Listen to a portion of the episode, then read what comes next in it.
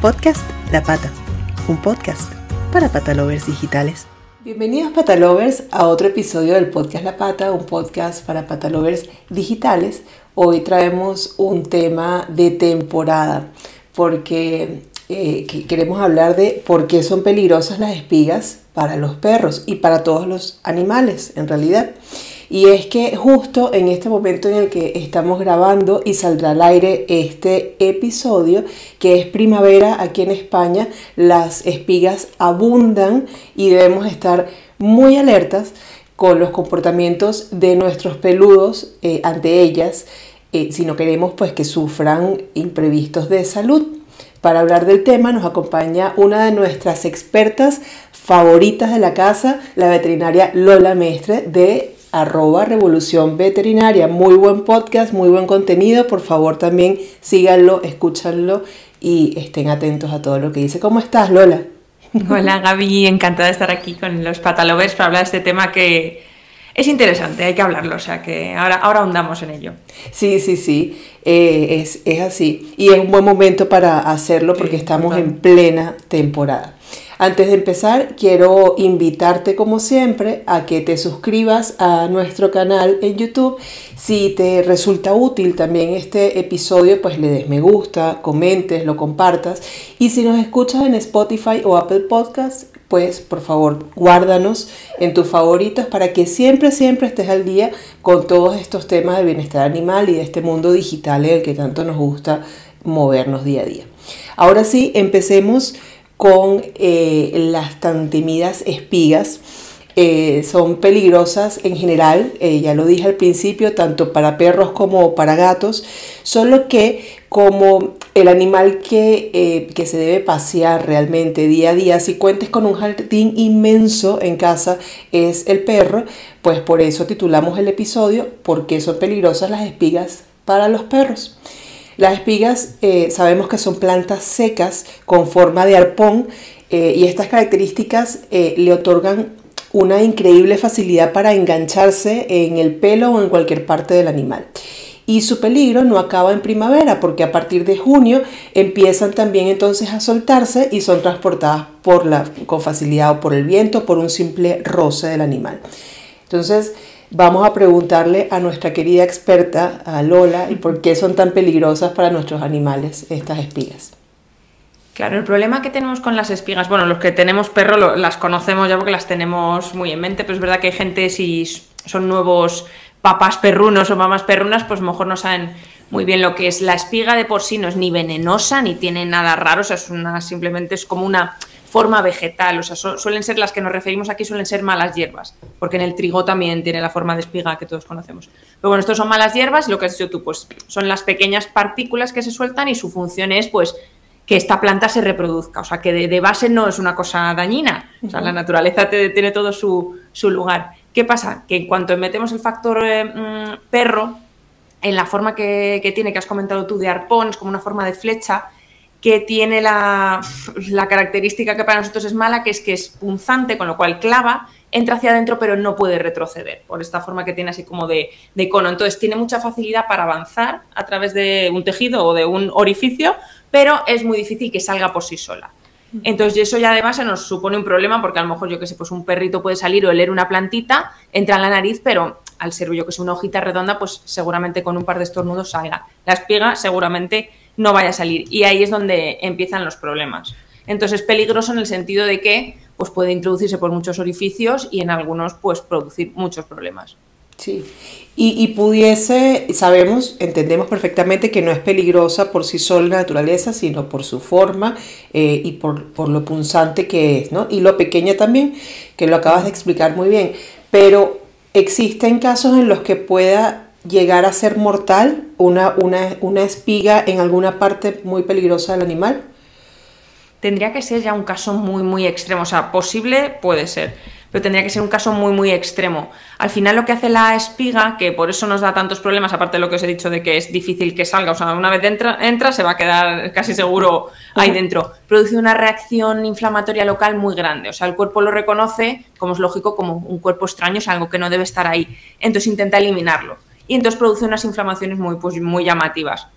Mortal como tal, pues podría ser, pues a lo mejor yo que sé, un paciente que come espigas, que algún perro ha habido, que dices tu madre mía en qué momento, que trague esas espigas, claro, ahí ya tenemos un problema muy gordo, porque al entrar en el estómago, si llegan a perforar el estómago, se produce una inflamación y una infección secundaria, pues podría derivar en eso. De primeras, no. Yo diría que es casos muy extremos, pero no conviene dejarlo, decir, pues yo que sé, mi perro tiene una espiga en la oreja, pues a lo mejor si se queda ahí 15 días puede producir, pues lo que te he dicho, una inflamación, infección, se infecta el oído, luego puede pasar al sistema nervioso. O sea, son casos muy extremos, pero podría pasar si lo dejamos estar.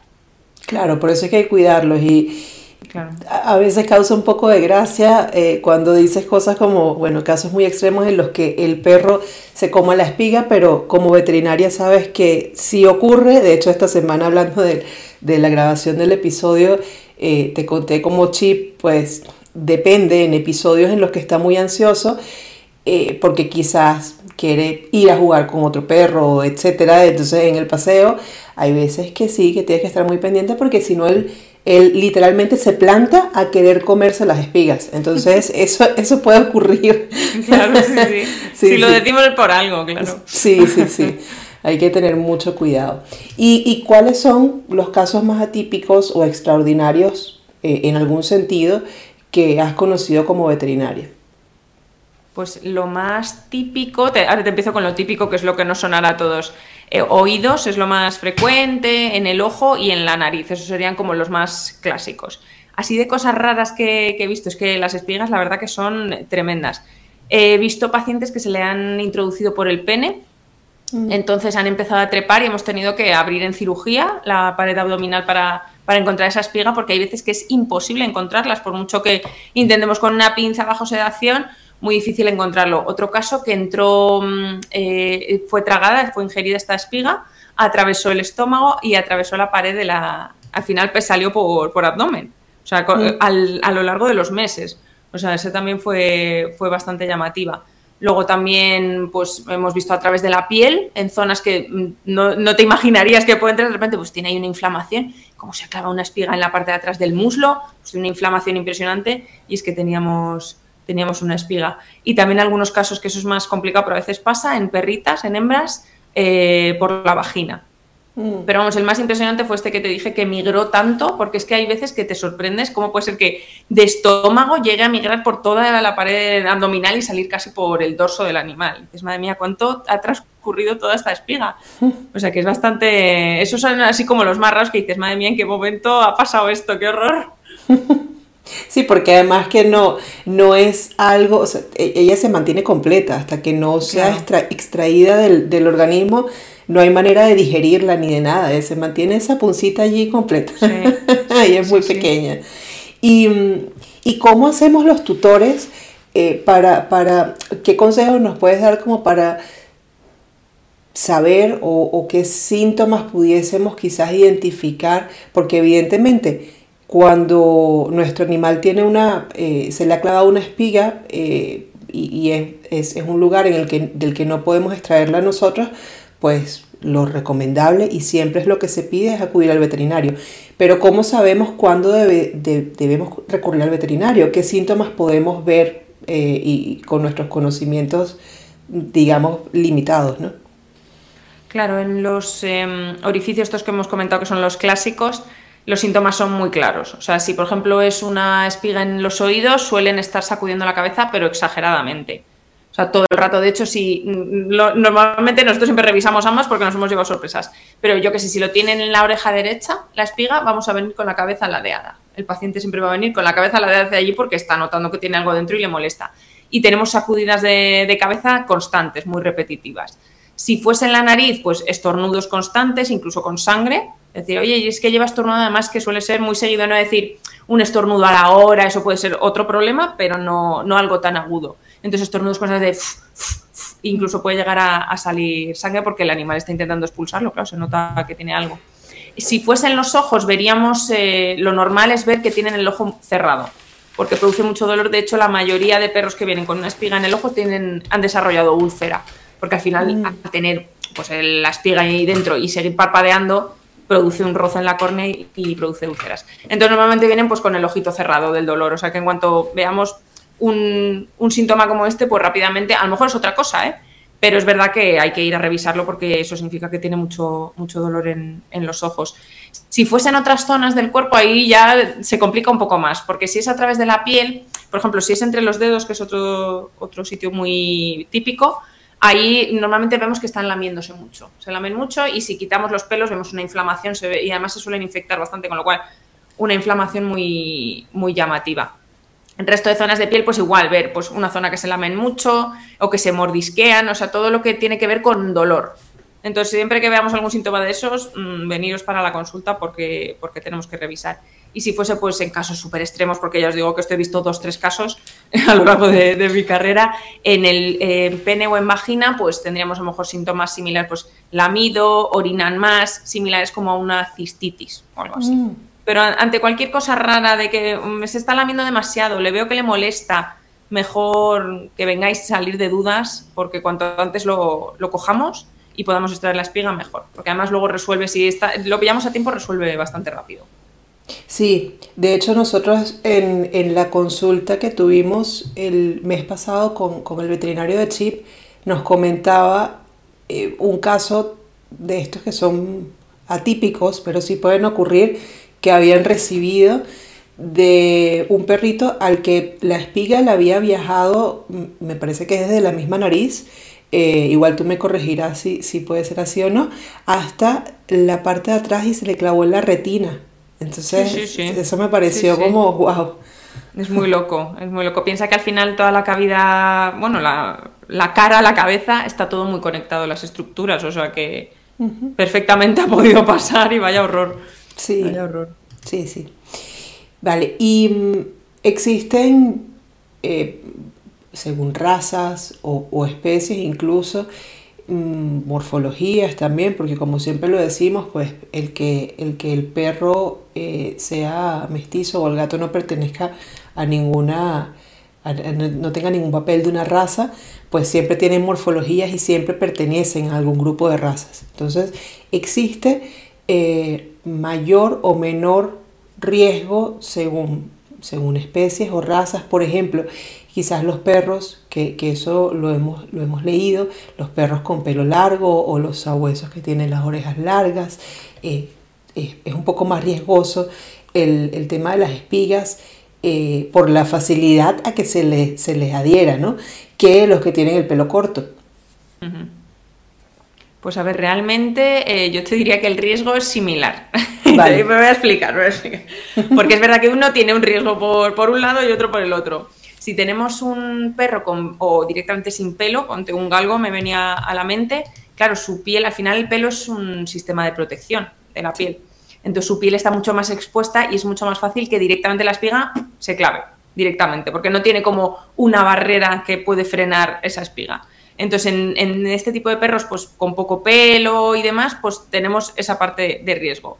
Los que tienen el pelo más largo, pues lo que has dicho tú perfectamente, se enredan muchísimo más las espigas. Y hay que tener también cuidado con eso porque no siempre es, uy, el perro entra en contacto con la espiga, se le ha introducido en el oído, sino que a lo mejor se le enredó en la oreja y está en casa durmiendo y poco a poco por moverse, la espiga no tiene patas ni se mueve ni nada, pero por el propio movimiento del animal, pues se va, va trepando por el pelo y se introduce. Entonces, en los perros, es verdad que en los perros de raza, vamos, que tienen el pelo largo, tenemos que estar mucho más pendientes de revisar, siempre convendría revisar en cualquier perro, ¿eh? pero en estos sobre todo hay que revisar a la vuelta del paseo, porque se enreda mucho en los perros en las patas, sobre todo entre los dedos, que ahí es donde también puede dar problemas de que dices, ah, bueno, pues está ahí quietita, pero si pasa muchos días ahí metida, se empiezan a acumular espigas. Yo he visto realmente algunos perros de cortar el pelo de aquí y sacar una cosa así de espigas, vamos, un, casi un tubo, todas juntitas. Entonces eso, claro, al final se puede clavar y se puede introducir entre los dedos. Entonces en los perros de raza larga hay que revisar muy bien. Lo que has dicho tú de las orejas, igual de hecho a mi perro le pasó, o sea, para que veáis que, que incluso a los veterinarios nos pasan estas cosas, andando por una zona de asfalto, ¡pum! Se de repente, ¡ah! El oído. Y digo, ¿qué ha pasado? Claro, lo tenía en el pelo. Entonces tenemos que tener cuidado en casa, sobre todo, porque lo traen a veces en las patas, la espiga se cae en el suelo, ellos se tumban y, puede pasar incluso en casa. Entonces, siempre en esta época yo estoy súper pendiente de en cuanto veo una espiga, la recojo, la aspiro, la tiro, porque también nos puede dar problemas en casa. O sea que eso, eso tenerlo en cuenta. Y luego el tema de las orejas también tiene sus, sus dos lados. Uno, claro, si tenemos las orejas levantadas, la vía está mucho más abierta para que haga la espiga, y se meta para adentro. En las orejitas caídas está más protegido, pero normalmente los perros de orejas caídas pues tienen el pelo largo, entonces se enreda por aquí y va trepando. Entonces, el riesgo realmente yo lo veo que es un poco hmm. similar en, ambas razas, así que hay que tener cuidado con todos.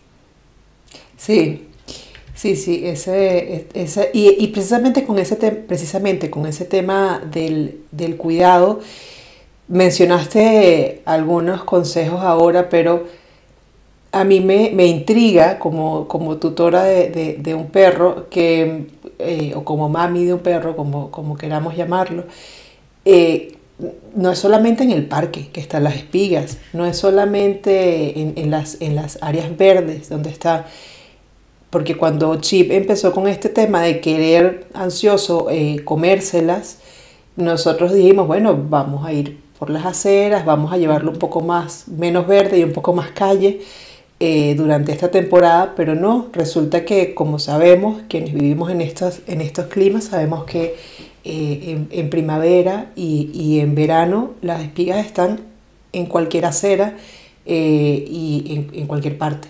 Entonces, ¿cuáles son los mejores consejos que les podemos dar a los patalovers para, para bueno, igual mantener los paseos de calidad a sus perros, pero tener cuidado con las espigas que están en todas partes? Claro. Bueno, yo os voy a dar los consejos que doy a, mis pacientes y que me los aplico yo también. O sea, yo hago lo mismo. Es complicado, es lo que dices tú, porque es que pasamos de. Tenemos ahora una época de más primavera-verano complicada para como, como dueño de perro, muy compleja. Entre las orugas, ahora las espigas. Es verdad que el invierno es más tranquilo para nosotros y luego el calor. O sea, que son unas épocas muy complejas. Yo mi consejo sería evitar zonas de espigas. Normalmente es verdad que llega un punto que dices tú, cuando se empiezan a secar y hay mucho viento, pues hay muchas por el suelo. A mí me parecen las más peligrosas las que están todavía en la, en la zona de planta, porque esas llegan mucho más arriba, sobre todo para oídos, nariz, como que están mucho más al acceso de la cara del animal. Entonces yo evitaría toda zona que tenga espigas, por supuesto, aunque sea un poco más rollo, pues buscaremos un parque que tenga césped o tendremos que ir un poco más por, zona de asfalto, hasta que se... o las siguen, porque depende de dónde viváis, aquí en Madrid las suelen segar en algún momento, entonces cuando la siguen ya podemos ir con un poco más de calma, pero no bajamos la guardia porque sigue habiendo por el suelo. Entonces, si van oliendo, si veis que están oliendo una zona que hay espigas, por retirar al perro. Yo sé que para él el paseo es un poco rollo, porque jolín está oliendo, le estás tirando todo el rato, pero es que es para minimizar, minimizar ese riesgo. Y luego lo que decíamos de revisar muy bien pues las patitas, que no se enreden el pelo y que no se nos queden por, por casa. Pero desgraciadamente poco más podemos hacer y también no se agobia la gente porque muchas veces, aunque hagamos todo bien, se les mete una espiga, porque es muy difícil. A mí me ha pasado, vamos, con mis perros, o sea, que, es complicadísimo a veces. En cuanto huelen algo, ¡pum! se mete para adentro y dices, jolín, que me he distraído dos segundos. O sea que, bueno, intentamos minimizar el riesgo, pero no siempre desaparece. Sí, sí, sí. De hecho, también e, eso, eso de que el paseo se vuelve un poco rollo para ellos es verdad. Cuando empieza, cuando empieza la primavera, que empieza el tema de las orugas, entonces... Mm incluso personas que tenemos la fortuna de vivir cercanos a, parques donde no hay tantas, normalmente hay en alguna parte, por ahí va a haber. Entonces, claro, uno empieza a, em, en nuestro caso, ¿no? Hablo de, la anécdota o, del punto de vista muy particular de nosotros con Chip. Nosotros empezamos en, en, ese, en esa temporada de orugas a no soltarlo, porque normalmente, bueno, lo soltamos un rato para que él desfogue algo y luego lo volvemos a coger con la, con, la correa, pero con las orugas no, porque no sabemos en qué parte están. Entonces hay veces que a pesar de que el, parque es muy, eh, es bastante libre de, eh, nos ha ocurrido que vamos caminando y, otra persona con perro nos dice, ahí hay unas orugas que, mataron y están, están como en filita, ¿no? Entonces ya uno tiene cuidado con eso. Eh, luego, cuando empieza esta temporada de las espigas, mm, creo que una de las cosas más comunes que hacen los, los perros eh, es la croqueta, ¿no? Entonces no siempre hacen la croqueta, al menos chip, no siempre, normalmente la hacen césped, pero ahora con el tema de las espigas, yo no sé si es la sensación esta como como pajosa que tiene. Sí, de eh, rascarse un poco, ¿no? Claro, que a veces, entonces tú lo ves y hay que estar muy pendiente porque él hace así y va a hacer croqueta en las espigas. Y eso yo creo que no solamente él, lo pueden hacer muchos. Entonces es estar un poco más atentos. eh, y, tratar de eso, llevarlo por zonas un poco más verdes para que, para que ellos puedan estar ahí con un poco menos de, peligro, ¿no? Porque sí, se les hace complicado a los pobres. y ahora como dice, sí, ahora como dice que viene el calor. Una horrible ahora. es un rollo para nosotros. Yo digo, joder, encima ahora luego el calor. Que para sacarlo también. Yo creo que la mejor época para nosotros es otoño e invierno, que tenemos menos peligros. Sí, sí, sí. Sí, esta, esta época está minada de peligros, de verdad que sí. Entonces termina uno, inicia el otro y así va. Exactamente. sí, pero bueno, al final yo creo que lo más importante es siempre estar eh, informados, es, es conocer eh, la, los temas de salud y de bienestar de nuestro animal Mm, conocer también según el entorno en el que vivamos, porque vaya, hay países que no tienen estaciones y no hay ningún problema porque esto no se presenta, ¿no? Eh, como muchos amigos aquí que nos escuchan también de Latinoamérica, por ejemplo, que allá, pues, en, la mayoría de las zonas es un poco más tranquilo esto. Pero tienes que conocer muy bien el entorno, el ambiente. Eh, es igual que cuando te vas a zonas de más calor o donde quizás hay más humedad, también hay otros riesgos que hay ¿no? por estas zonas eh, y así. Entonces es, conocer el, entorno y, informarte mucho para, poder eh, cuidar, proteger a tu animal y siempre escuchar a tu veterinario. Eso es importante. Ante la duda, yo es lo, el consejo que daría. Ante la duda, siempre mejor venir a consulta y, en el caso de abrir una espiga, pues sacarla cuanto antes por, por, lo que decíamos, porque a la larga puede dar problemas. No es de por sí un problema grave, pero si lo dejamos mucho tiempo, sí. Entonces, ante la duda, que no sintáis ni vergüenza ni nada, oye, creo que tiene que haber, a veces ha pasado, oye, yo creo que tiene una espiga en el oído y no la ha tenido. Bueno, pues ya está, pues salimos de dudas y ya está. Y tranquilidad. Sí, al final siempre preguntamos los síntomas o los más comunes o los que pueden ser más evidentes porque bueno, también es, es importante conocerlos para saber quizás lo que pueda o no estar ocurriendo y saber si debemos llevarlo al veterinario. Pero eh, al final, yo creo que el vínculo que tenemos con nuestros animales nos hace que siempre entendamos cuando ellos están, eh, están pasándola mal. Entonces, sí, total. sí no, se comportan igual, no comen de la misma manera. Eh, tú te das cuenta que ellos pues, por algo están pasando. Entonces, mm allí, sobre todo en esos momentos en los que no tienen un síntoma evidente, pero ves que están tan decaídos, pues sin duda llévalos al veterinario porque es, lo que dice Lola, es mejor prevenir que lamentar y es mejor decir, ah, no, no, no tiene nada, a que sí tenga algo y al final ellos no pueden hablarnos, ¿no? Claro. Sí.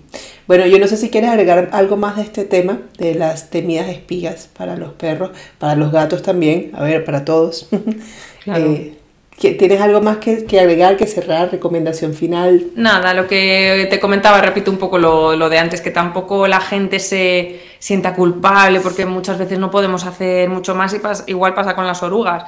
Tenemos unas ciertas pautas de precaución, pues tendremos cuidado, eh, pues evitar estas zonas de espigas, pero bueno, pueden pasar, los accidentes ocurren, al final los animales están en contacto con el suelo, eh, hacen un poco no les puedes explicar, oye, mira, no te acerques a las espigas. Ellos hacen un poco, tienen el libre albedrío de hacer lo que quieren en el paseo. Entonces, que la gente no, se sienta culpable, porque incluso a perro de veterinaria me ha pasado. O sea, que eso, eso que, no, que no se agobien, pero que mantengamos las alertas en esta época pues para evitar estos eventos.